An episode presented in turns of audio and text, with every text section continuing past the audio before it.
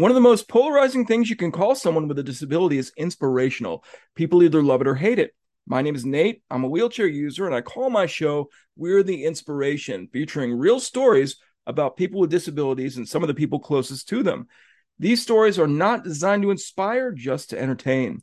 On one of the earliest episodes of this show, I talked to a man that I worked with who has three sons, two of whom have disabilities. There's Michael, who has Down syndrome, and Adam with muscular dystrophy. Sadly, Adam passed away some time ago, but something is being done in his honor that I find pretty cool.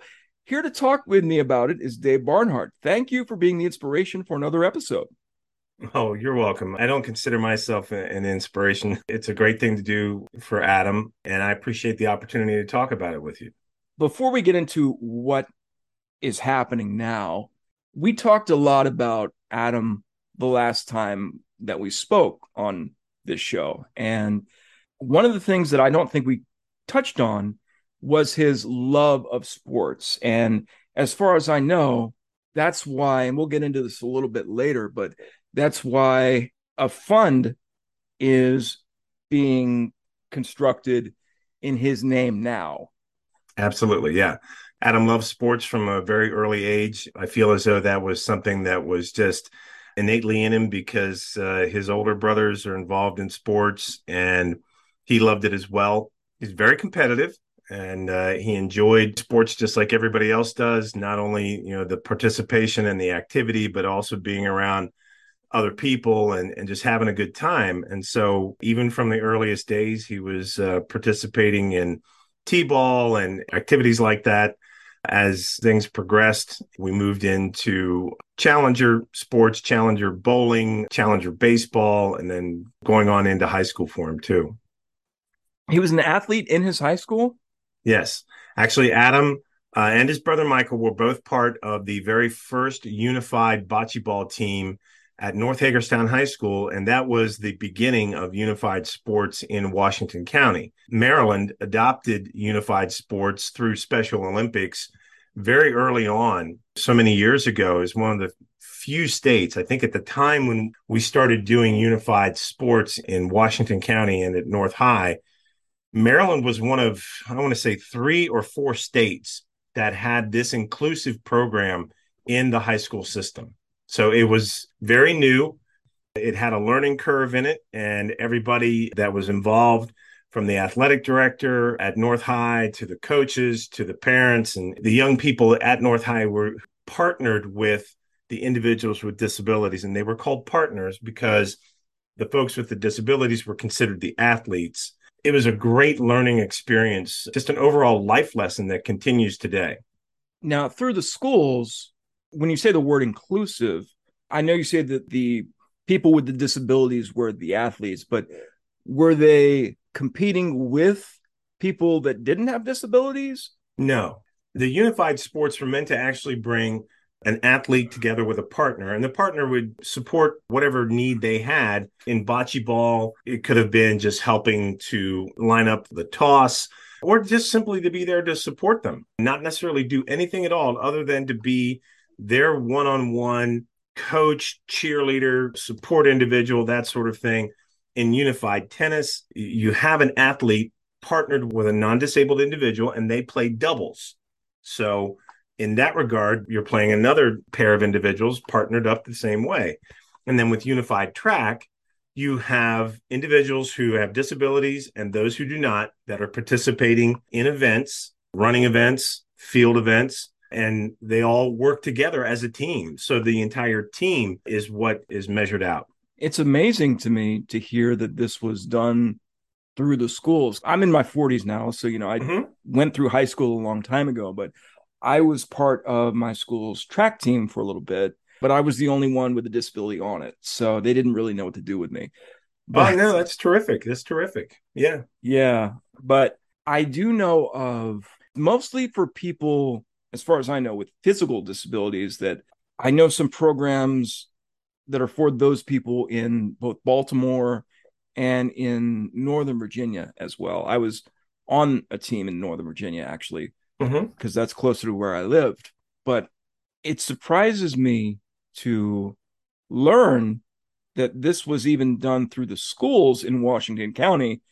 And yet I've never heard of a program outside of the schools. Well, there's Special Olympics, and that was the driving force with unified sports. So the whole idea behind unified being in the school system and not just in Washington County, when we started, it was the first team in Washington County was for bocce ball, but there were other schools in school systems throughout the state that had unified sports as well. Now, it wasn't necessarily in every school, but it would be in the high schools, and it, it, wasn't necessarily in every high school. But here in Washington County, we literally had participation from every school in the county. So it was very vibrant, still is very, very vibrant. And it grew so that you have three different seasons that have unified sports running. And what we've been leading up to talking about is the fact that in Adam's honor, there is now the Adam R. Barnhart Inclusive Athlete Fund for athletes in Washington County with intellectual or developmental disabilities. So tell me something about how this came about. Well, we wanted to, as you said, we wanted to do something to honor Adam. And right. we felt, you know, from his love of sports, here's a great way to do so. So we started a fund through the Community Foundation of Washington County. We've had some terrific support and folks who've made individual contributions. We've got corporate contributions that have come in. And it's meant to try and help not just the athletes themselves, but also help their families, either with equipment that they might need to participate in a sport or even helping them get to the events. So mm. let's say, you know, it's something that's going to require someone either staying behind and not being able to go and watch the event. Well, maybe we can help out with, uh, you know, just getting them some support so that both parents can go and watch their athlete uh, participate. Is there a piece of equipment that someone needs to be able to participate in unified tennis. I need a tennis racket. What either I can't afford it, I don't know how to go get one fitted or whatever it might be. Okay, let's see if we can help with that. So that's the idea behind the fund that we have with the Community Foundation. With every team, it seems like unless you're at a certain level, you know, there are those transportation issues as far as not being able to afford to travel as a team. And that's a great way to sort of curtail that expense. When I first heard about the fund, though, I sort of started wondering about the differences, and I don't know if you'd know this, between the expenses for, say, physical disability sports and developmental disability sports. Because in the sports that I did, there's a wheelchair for every different sport. A tennis chair is different from a track chair is mm-hmm. different from a basketball chair. Is it the same sort of thing in these sports or? Uh, that's similarly just, you know, it, it could be that somebody needs modifications to, like you say, to a, a wheelchair to be able to participate in a particular sport, or they want to participate in bowling. You know, they want to go and, and be on a bowling team, but they don't have a ramp or something along that line. And so that's what the fund is meant to help with folks can apply for funds. There's an application, an online application that they can complete at the uh, Community Foundation of Washington County's website. In doing so, the applications will be reviewed. And as we have funds available to distribute, we'll get them out there to folks and see how we can help out. And the deadline for that, if I read correctly, August 31st. Yes, August 31st you go to the Community Foundation website, cfwcmd.org. So it's the Community Foundation, Washington County, Maryland, cfwcmd.org. And you'll find the uh, the application there. We really encourage it can be an athlete, it can be a caregiver, it can be a family member to take a look and see if there's something there that we can help out with. And Every application will be reviewed and we'll just see what we can do. This fund is meant to go on in perpetuity. So we're going to continue to try and get it to grow. There's only going to be so much we can do each year, but we're going to do the best we can each time. And then as we grow the fund, hopefully there'll be more that we can do as the years progress. This will be the first distribution of funds. And, you know, there are refinements to these things as they go mm-hmm. every year. Yes. So the people involved will obviously from year to year learn better how to help these athletes. Mm-hmm. Yeah. And you got to start somewhere. sure.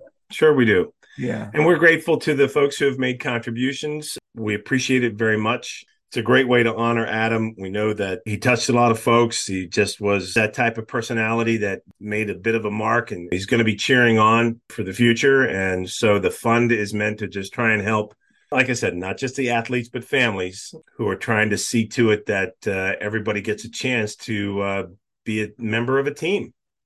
If you're listening to this and you know anybody in Washington County, Maryland, that has a developmental or intellectual disability and they like sports and they want to compete, fill out the application. Yes, that's exactly what we'd love to have happen. You know, like I said, we'll do the best we can with the funds we have to distribute this time around. You know, we're looking forward to helping folks out. I think this was as much sort of a public service announcement as an episode of this podcast. But oh, you know, well, I appreciate that, it. That's yeah. the way it goes sometimes. You know. Yep. I'm yep. I'm I'm always interested in hearing about these things and trying to help get the word out myself. And I hope this benefits somebody. We do too. Yeah. We do too. I do want to thank you, Dave, for your time and uh, sure. being, being part of another episode. Thank everybody else for listening. Also, remember to like us on Facebook, follow us on Twitter, join our Discord server, and subscribe to our YouTube and TikTok channels. Links will be in the description for those. Until next time, this is Nate Lurie saying you don't always have to do a lot to inspire others.